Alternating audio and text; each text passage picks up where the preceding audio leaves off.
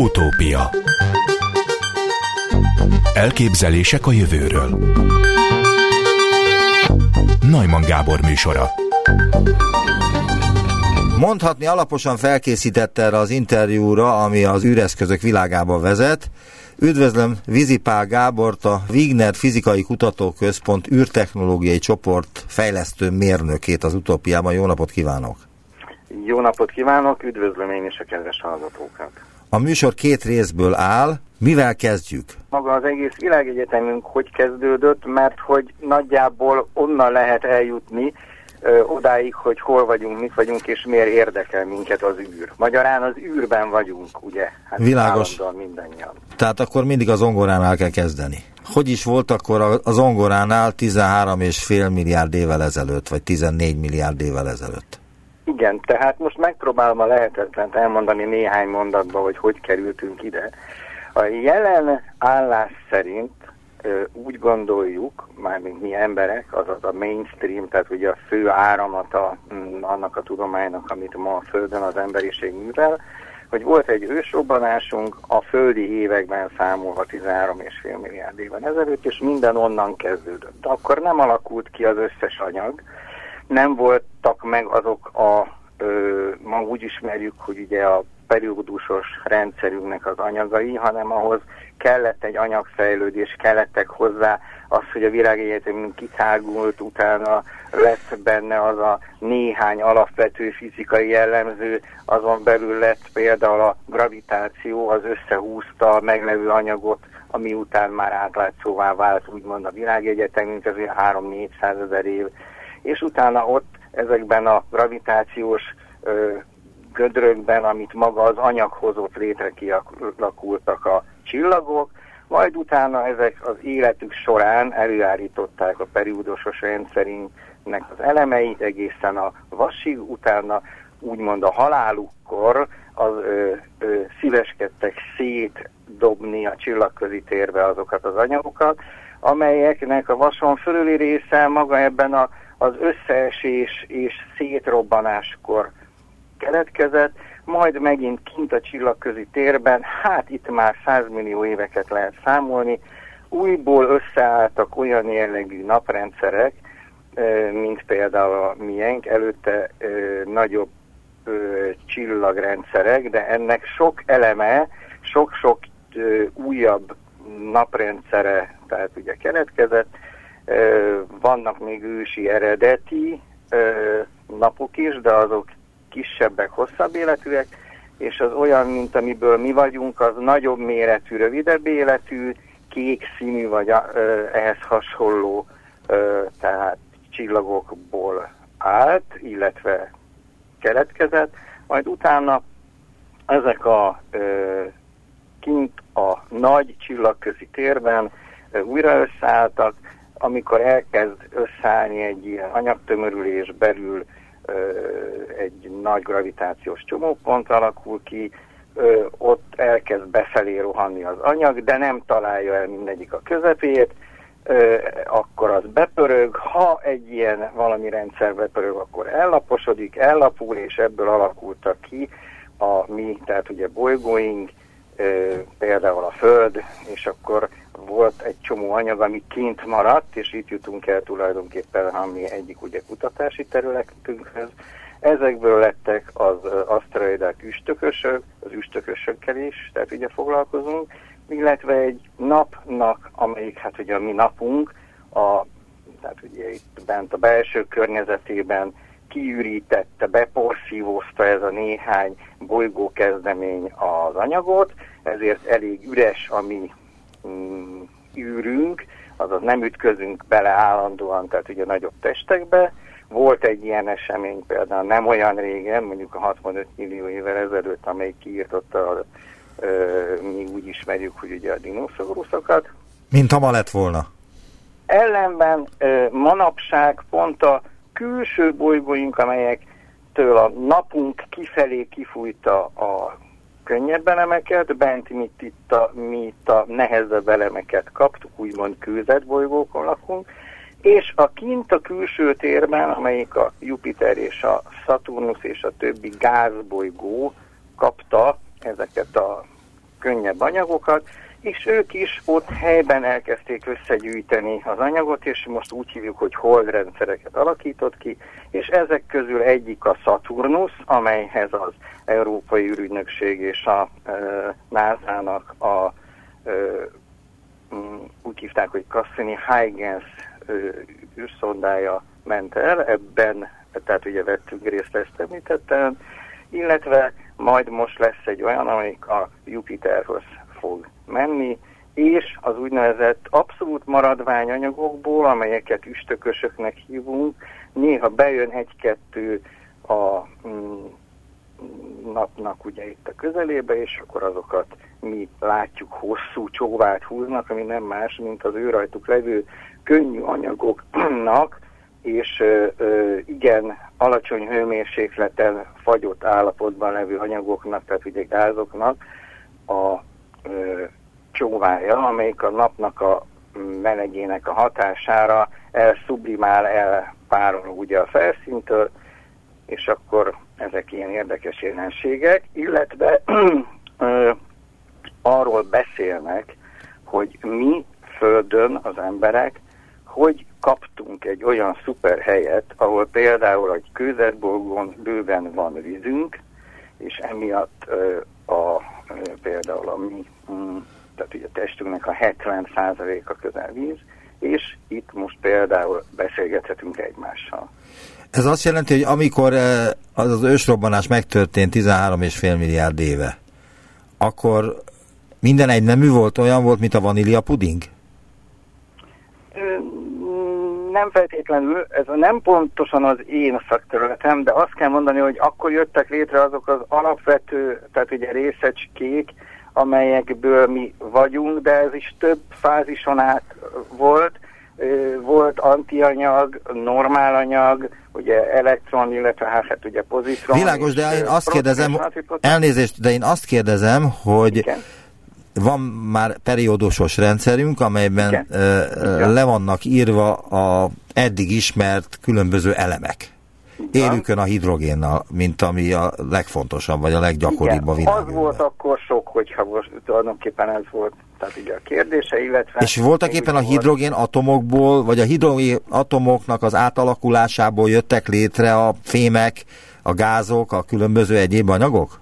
Így van, tehát ehhez kellettek a csillagoknak ugye a belsején, mint említettem, a vasig ott előállnak ezek egy, egy átlag csillagnak az élete során, igen. Aha.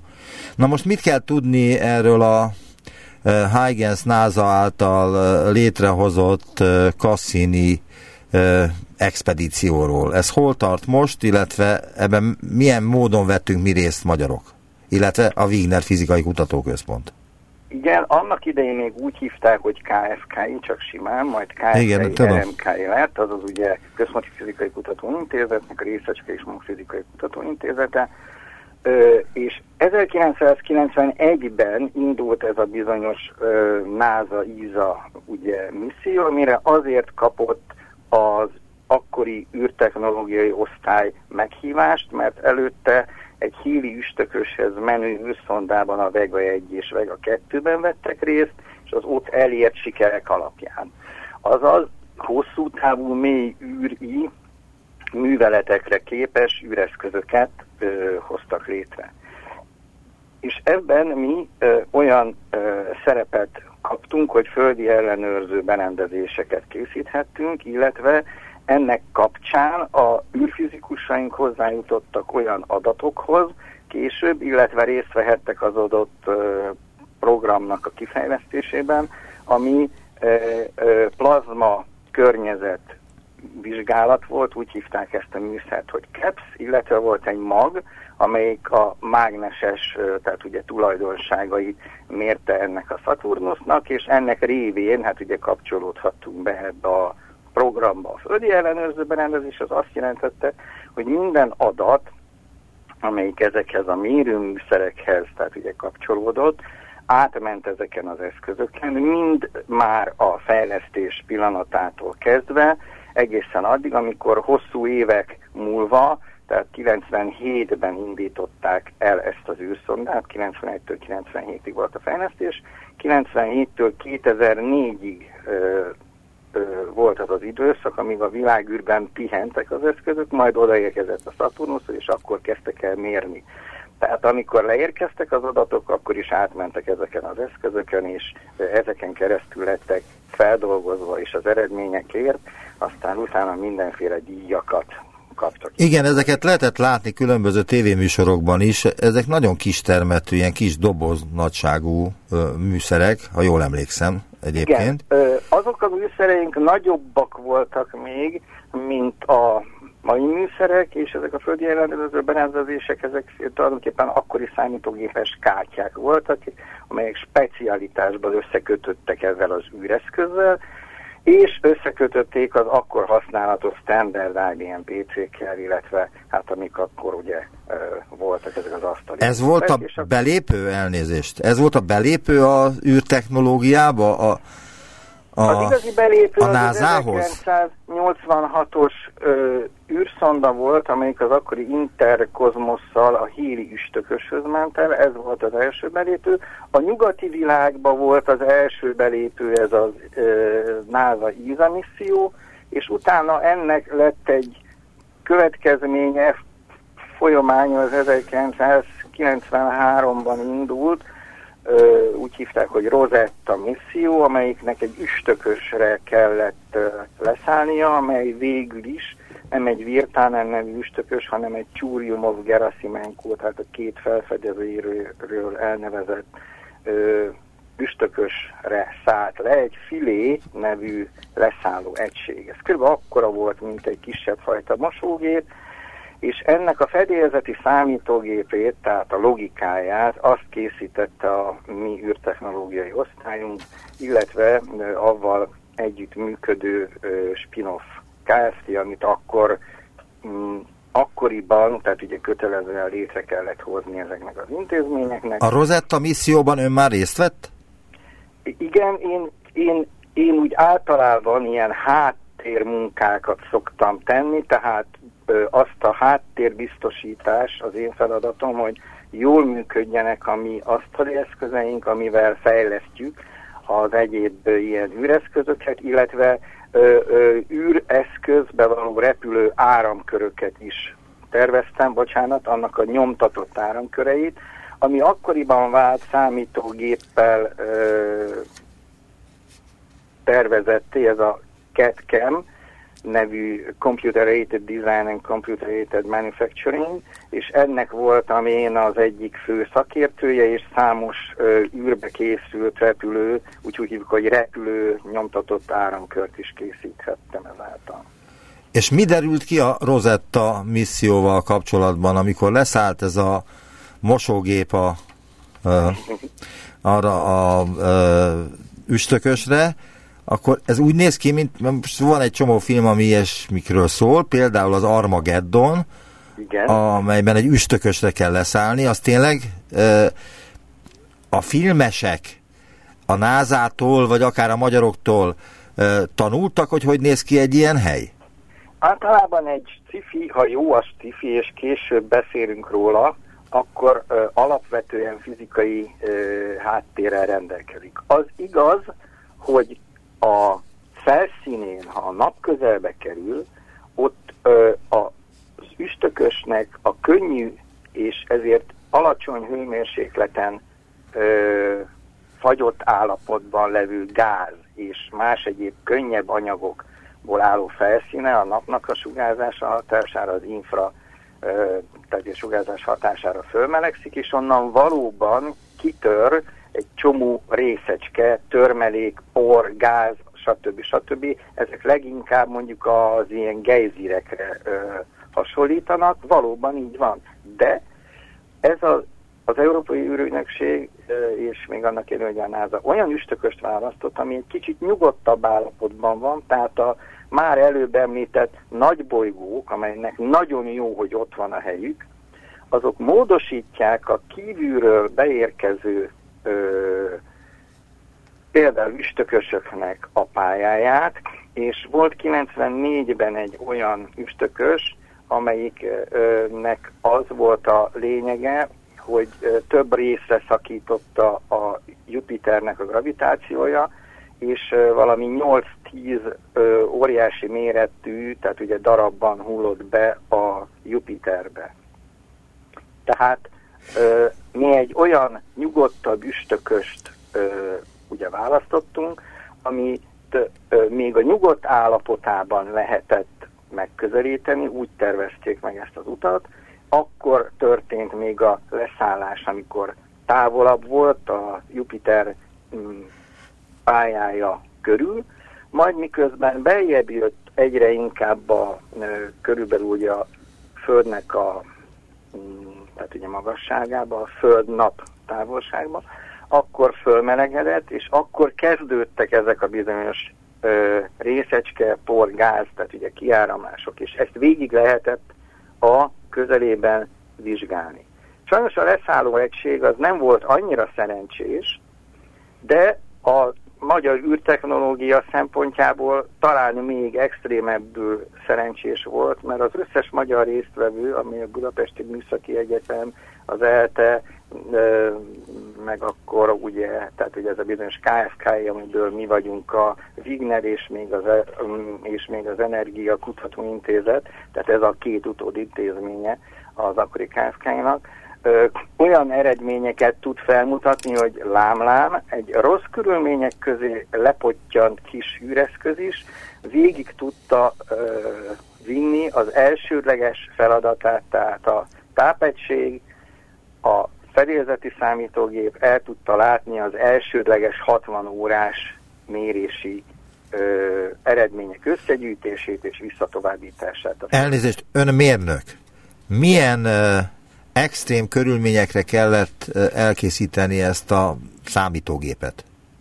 Hát, a következő. Nagyjából hasonlítanak a számítógépek a földi számítógéphez, azaz adatokat gyűjt, összegyűjti, feldolgozza, előfeldolgozza, tömöríti, mindenféle hibajavításokat tesz bele, vagy hiba kódokat, és visszaküldi.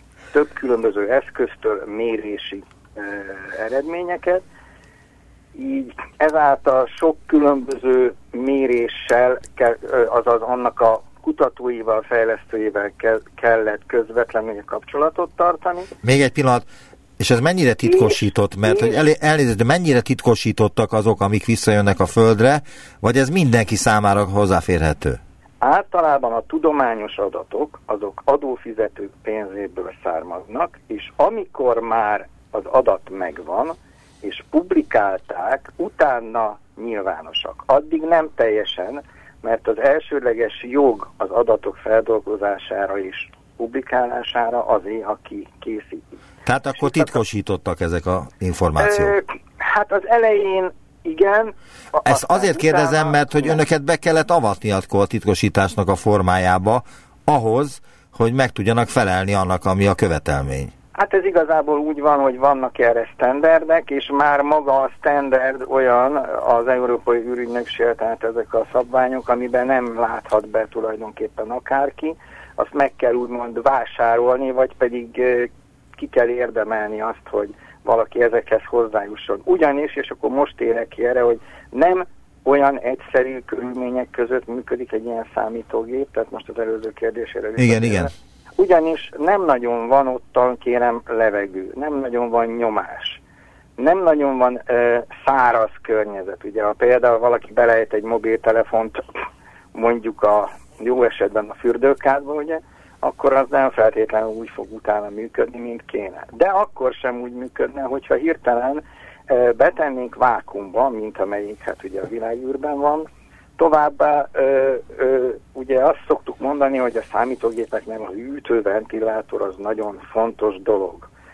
Tehát vagy nagyon hideg van odakint, vagy pedig nem tud a áramkör által termelt meleg kijutni az áramkörből, és csak úgynevezett sugárzási, tehát hőátadási, mint a hőt átadjuk ugye a levegőnek, illetve a ventilátorral elviszük, tehát ilyen sincsen. Tehát bármilyen hihetetlen, de nagyon távol a naptól, ugye a mínusz 180 foktól mínusz 110 fokos hőmérsékben, itt ugye Celsiusról szoktunk beszélni a mínusznomból, kell működnie egy ilyen eszköznek, az akkumulátorának, stb. stb. És ahhoz, hogy ott működjön, először föl kell fűtődni egy alap körülbelül kellemes 20 Celsius fokra, mínusz 20-ra, mondjuk, és egy ilyen eszköz elkezd működni, akkor az ottani hidegben kb. 20-25-30 Celsius fokra fog fölmelegedni, és mivel nincsen a környezetében levegő, ezért ellentétben ahhoz, hogyha Szibériában valaki mínusz 70 fokba egy forró vizes, tehát ugye egyéb kispriccel, akkor már a levegőben ugye megfagynak a cseppek. Itt nehezebb, mert meg kell várni, míg, míg lesugározza ezt a bizonyos hőt, hát ugye magáról. Továbbá a világűrben nem véd minket a légkör a úgynevezett kozmikus sugárzástól, ez így azt hiszem ismert, amelyik mondjuk szitává juggatja úgy általában az anyagokat hosszú távon, főleg az ilyen egyszerűbb anyagokat, mint például ami mi vagyunk, továbbá ionizálja, azaz további elektronokat tesz be egy áramkörbe, ami nem feltétlenül jó, mert ugye akkor működik egy, jól egy számítógép, ha ő mozgatja az elektronjait, és nem pedig, hogyha idegen elektronoknak, vagy ionoknak ugye a tömegét kapja, akkor elkezd rosszul működni, tehát úgynevezett sugárzás álló ilyen eszközöket kénytelenek vagyunk használni és tervezni. Ez nem minden boltban lehet kapni, sajnos az emberiség ö, már a 60-as években ugye először az volt, hogy az űrkutatáshoz fejlesztettek áramköröket, majd később a, nevezzük úgy, hogy a mm, hadipar, illetve például az erőművekben levő elektronikai ipar kénytelen sugárzási, tehát ugye viszonyok között dolgozni, és akkor innen úgymond esnek le olyan jellegű mm, áramkörök, amelyek hideg, sugárzás, vagy hogy mondjam, egyáltalán extrém körülményállóak. Lehet ezt lefordítani közérthetőbbé? Tehát, hogy ez milyen anyag akkor? Tulajdonképpen ugyanolyan számítástechnikai eszközök, csak vagy nagyobb méretben készülnek el, amelyik hibatorerálsak, vagy párhuzamosan van benne több kívülről egy egységnek látszó processzor, memória, stb., de az többszörözve van. Egy belső többségi döntéshozó áramkör van, például háromszorozva van, akkor mindegyik ugyanazt csinálja három egymás mellett, és ha az egyik hibázik, mert kapott valami diffit, valamilyen löketet, akkor a másik kettő átadja neki a helyes adatokat, és így így tovább működnek jó. Azt is lehet extrém körülmények között, hogy csak egy működik jól, de ő a belső ellenőrzésével érzi, hogy ő jó. A másik kettő meg tudja, hogy ő rossz, mert valami ellenőrző kód nem volt jó, akkor attól, akár attól az egy maradék egytől is végül is ugye átkaphatja ezeket az adatokat. Ha ne adj Isten, még ez se elég, mert mindegyik elromlik, akkor vannak még sokkal jobban hibatűrő háttérmemóriák, és akkor onnan egy újraindítás után ez a reset újra megkapja azokat a, tehát ugye működési adatokat. Világos érthető. Stb. stb. Erre extrém jó példák vannak. Nagyjából érthető, de azért vágok a szabával, mert most szünetet kell tartanunk. Természetesen Vízipál Gábor megmagyaráz olyan dolgokat is, mint ahogy eddig is tette az első részben, amelyekről fogalmunk sem volt, hogy így vannak. Utópia Továbbra is Vizipál Gábor, a Wiener Fizikai Kutatóközpont űrtechnológiai csoportjának fejlesztő mérnöke a vendégem, és a különböző űr kütyükről van szó, és ön azt írta nekem a jelennel kapcsolatban, hogy a jelenben mi a fontos, ez a JUICE, a Jupiter Icy Moons Explorer ESA Cosmic Vision 2015 25 közötti programjának, programjának első nagy küldetése. A tervek szerint 2022-ben indul, és 2029-ben érkezik a Jupiterhez, és legalább három évig részletes megfigyeléseket végez a Jupiter óriás gázbolygóról és három legnagyobb holdjáról, a Ganymedesről, a Kalisztóról és az Európáról. Ez azt jelenti, hogy már majdnem ott vagyunk a Jupiter közelében, de még azért nem értük el? Nem, ez, ez, ez azt jelenti, hogy még el se indult. Igen, azt tudom. Ez most pillanatnyilag azt jelenti, hogy ö, a mi csapatunk az túl van már egy gázbolygós misszión, és ezért lett végül is lehetőség ebbe a úgynevezett Jupiter misszióba bekerülni. Itt viszont Ez volt a egy- Saturnus, ugye? Az a gázbolygó előtte. Igen, az volt az első, az 91-es ö, tervezési kezdete, 97-es indítása és 2017 Az volt a Cassini-Huygens, ugye? Az a Cassini-Huygens. Cassini. Nem? Igen, igen. Aha. De most egy mm, alapvetően jóval merészebb tervel állt elő az ISA, nevezetesen, hogy egy olyan nagyívű ö, misszió, ez a bizonyos Jupiterhez menő misszió, amiben az egyik fő célja ennek a küldetésnek az, hogy akár az élet kialakulásának és fejlődésének a mm, ku- kutatását végezze, ne adj Isten az igazolását, hogy lehet egy gázbolygó-szerű helyszínen, annak a holdjain, akár élet. A Jupiter egy mintapéldája a már az elmúlt évtizedben megismert exobolygóknak is, illetve itt helyben ugye a mi mm, nagyméretű gázbolygóinknak.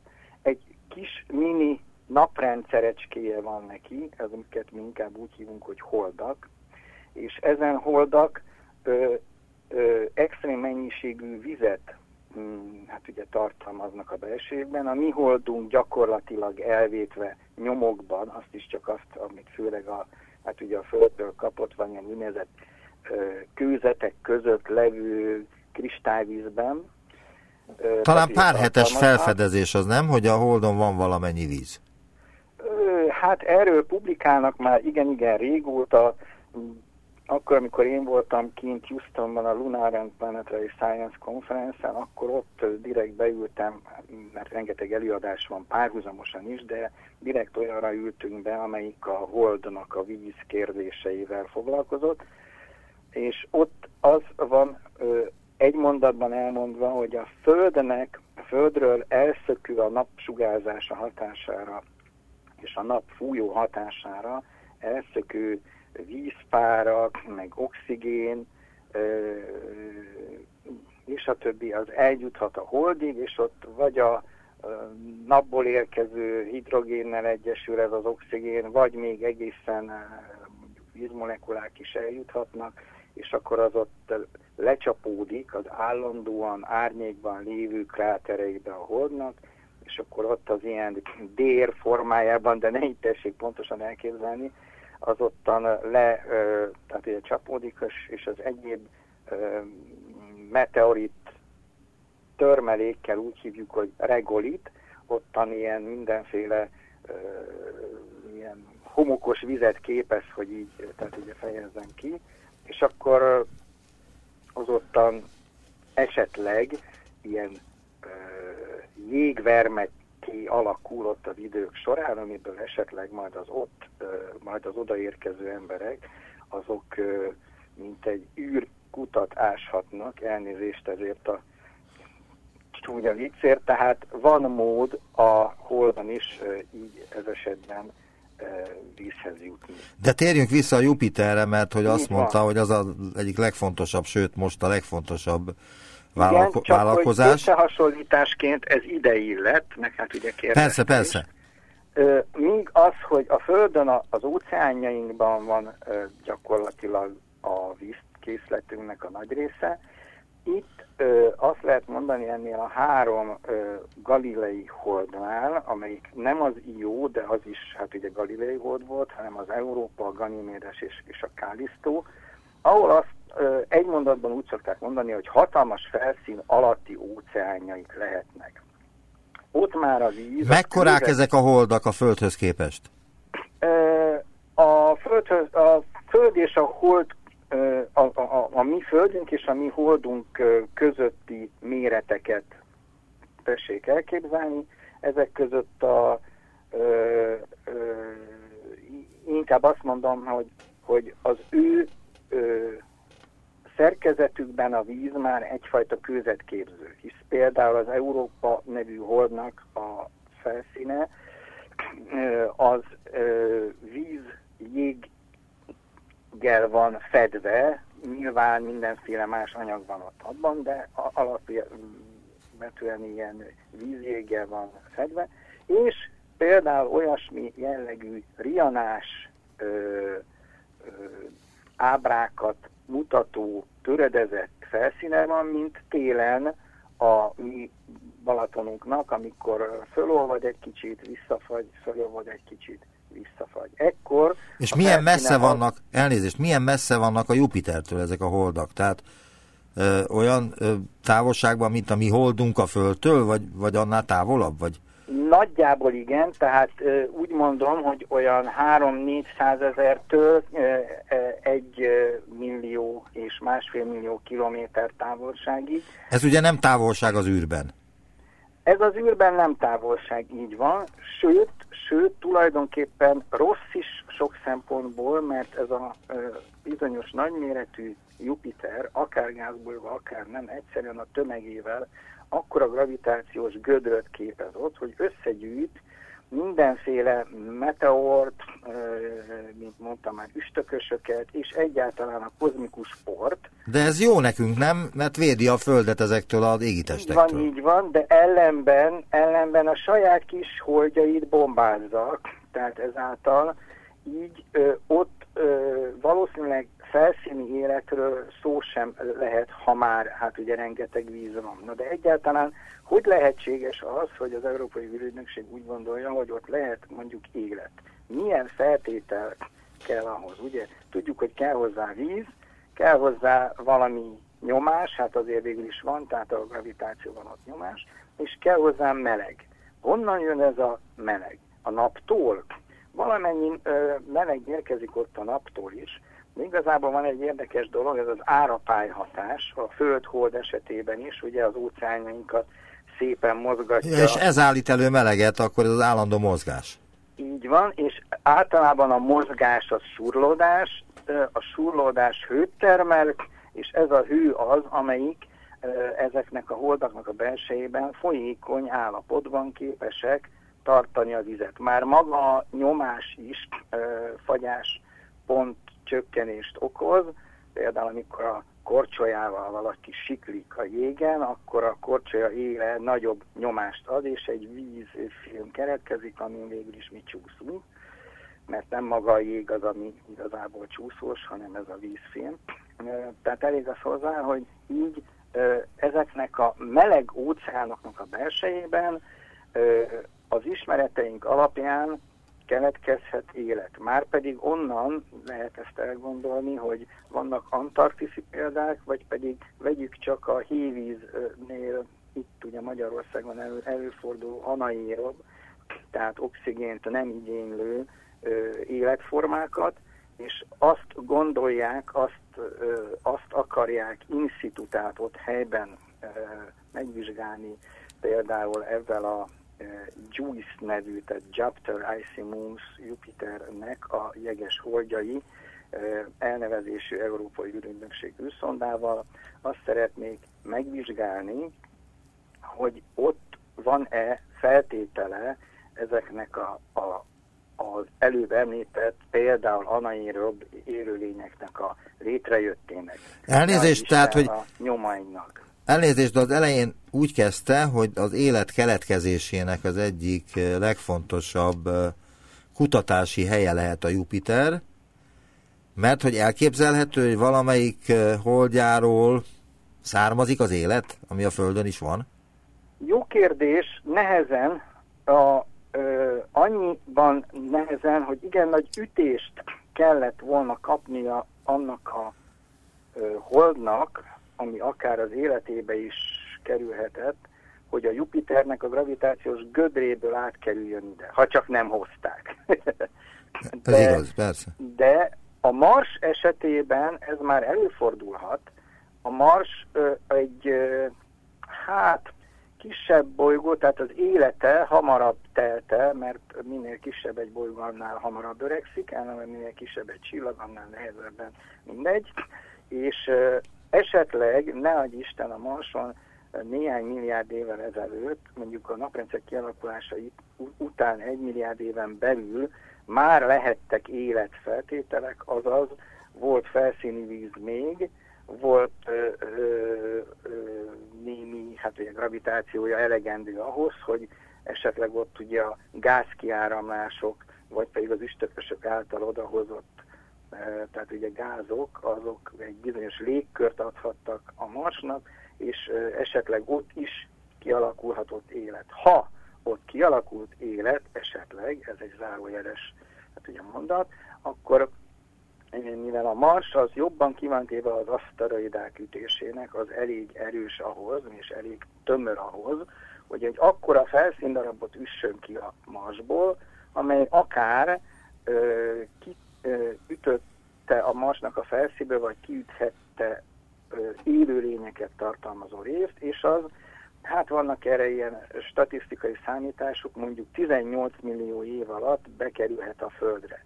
És ez esetben a, ha netán volt benne olyan élőlény, amelyik ezt, ezt átéltek, akkor a nagyon-nagyon egyenformára formázott földi DNS-nek akár lehetne az alapja, de ez csak egy elképzelés, amit uh, nyilván még hát ugye vizsgálni kéne, nem tartunk ott, uh, hogy ezt igazolni lehetne, ellenben elméletileg nem kizárható.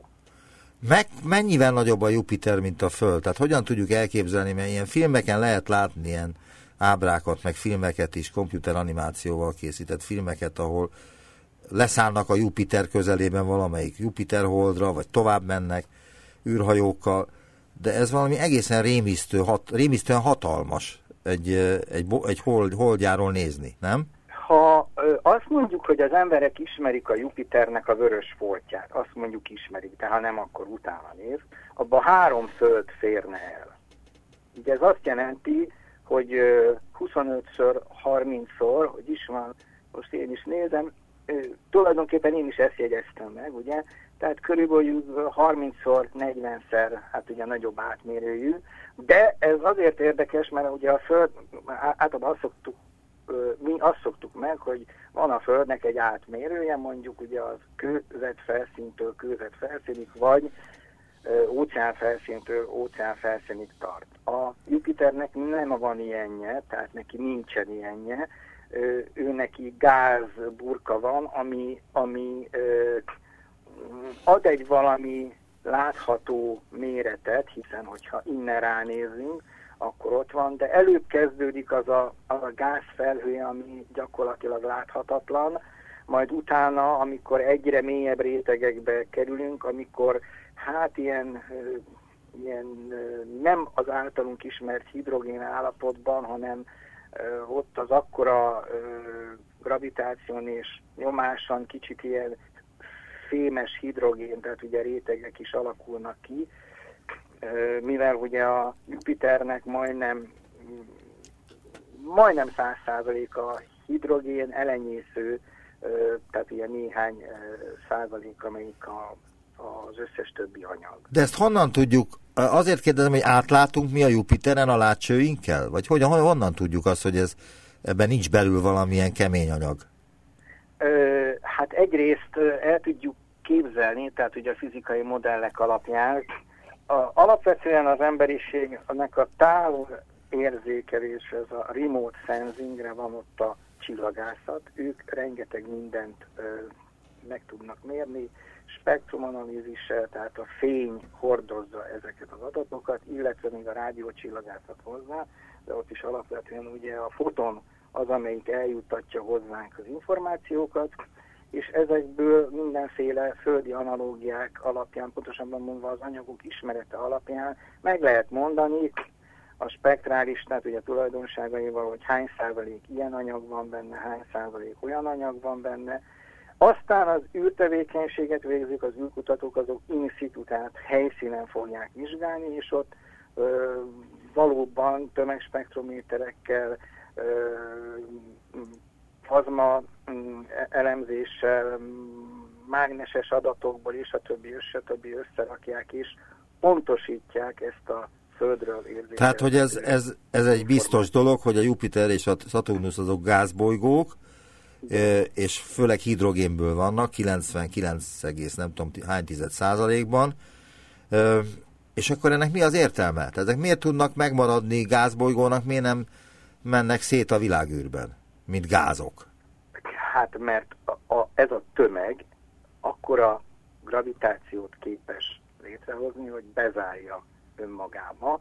A napunk is alapvetően e, hidrogénből mm, áll elenyészően hidrogénből, e, héliumból, végül is a mi napunk állítja elő részben ezt a e, héliumot, attól e, szép, fényes és ugye meleget árad a mi napunk, de ezt a méretet, ugyanis a méret a lényeg, még nem érte el például a Jupiter és a Saturnus, ha ne Isten elérte volna, akkor lenne ott is egy csillagunk, erről szólt a 2010 Uridus Szehája Altuszi Clarknak, hogy begyújtották a Jupitert némi külső segítséggel egy eh, valami kis tehát ugye törpe csillaggá, ami nem volt annyira jó ötlet, mert ma már tudjuk, hogy a törpe csillagok azok nem olyan stabilak, mint a napunk, ami szintén nem annyira stabil, azért a napunk is tudja, tud ugye galibát okozni, de egy ilyen kisméretű e, csillag még több, hát ugye galibát okoz, azaz néha úgy, úgy, úgy szokták közérthetően fogalmazni, hogy mm, kifor, kidob valami anyagot ö, magából, ami hát általában plazma, forró, tehát ugye gáz, amelyik és még emeli hát ugye sugárzást, ami elpusztítaná azt az életet, amelyik ott lenne az ő közöttében. Aha. És akkor most én ráfordulnék az utolsó témára, a jövőre. Azt írja nekem a silabuszban, amit elküldött, hogy a jövő a Trabant. Ez mit jelent?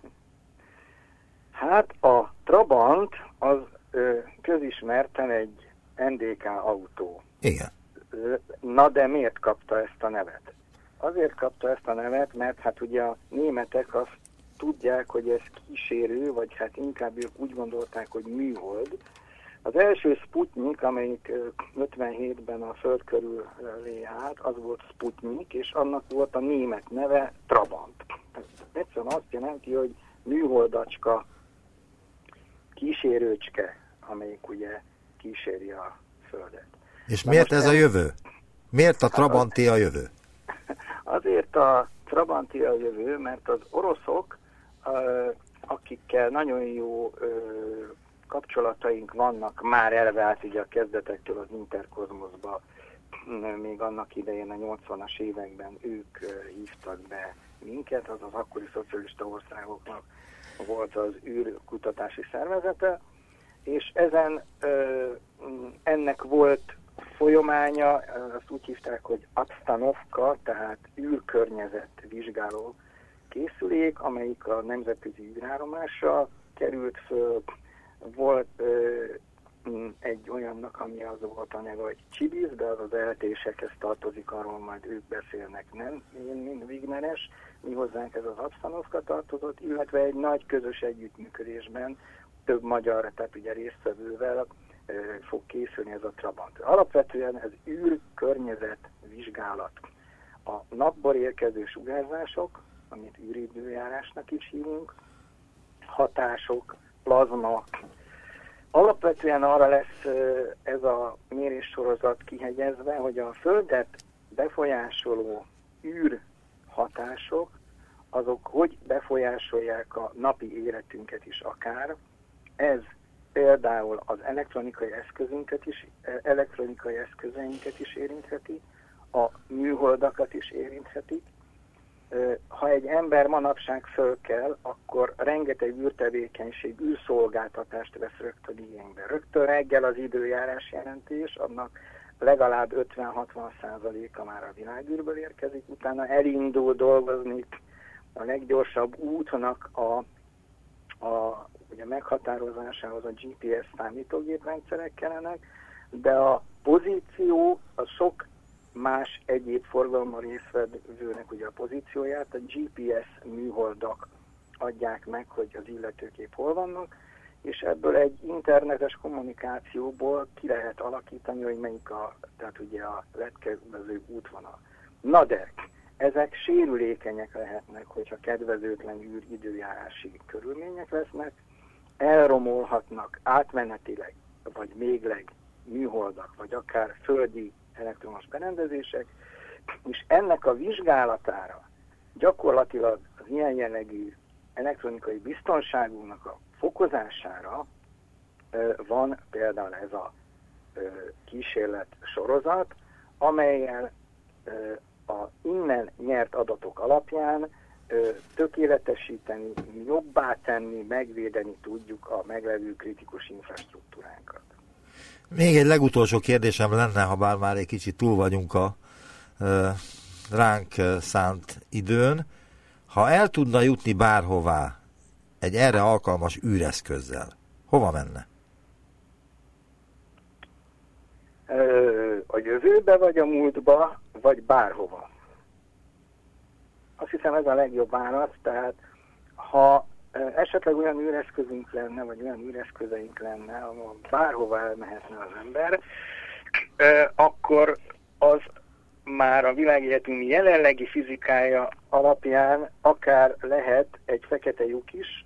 A jelenlegi fizikusok állítása szerint ott ugye idő dilatáció van, tehát eltérő idő, és a többi, és a többi, és akkor ott az ember utazhatna előre-hátra.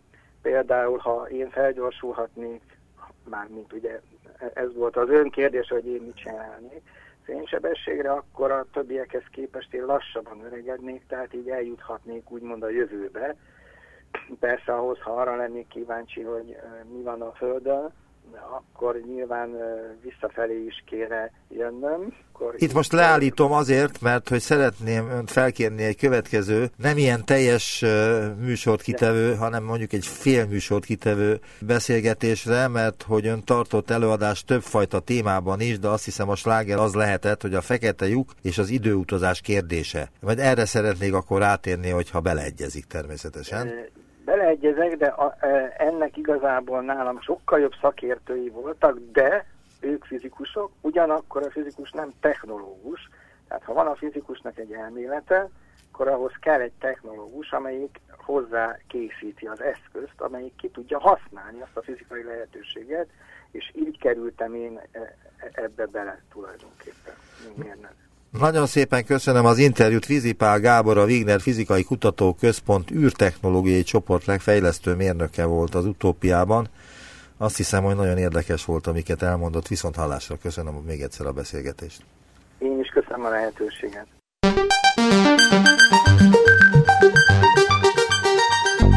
Visszaértünk a jelenbe. Neumann Gábor utópia című műsorát hallották.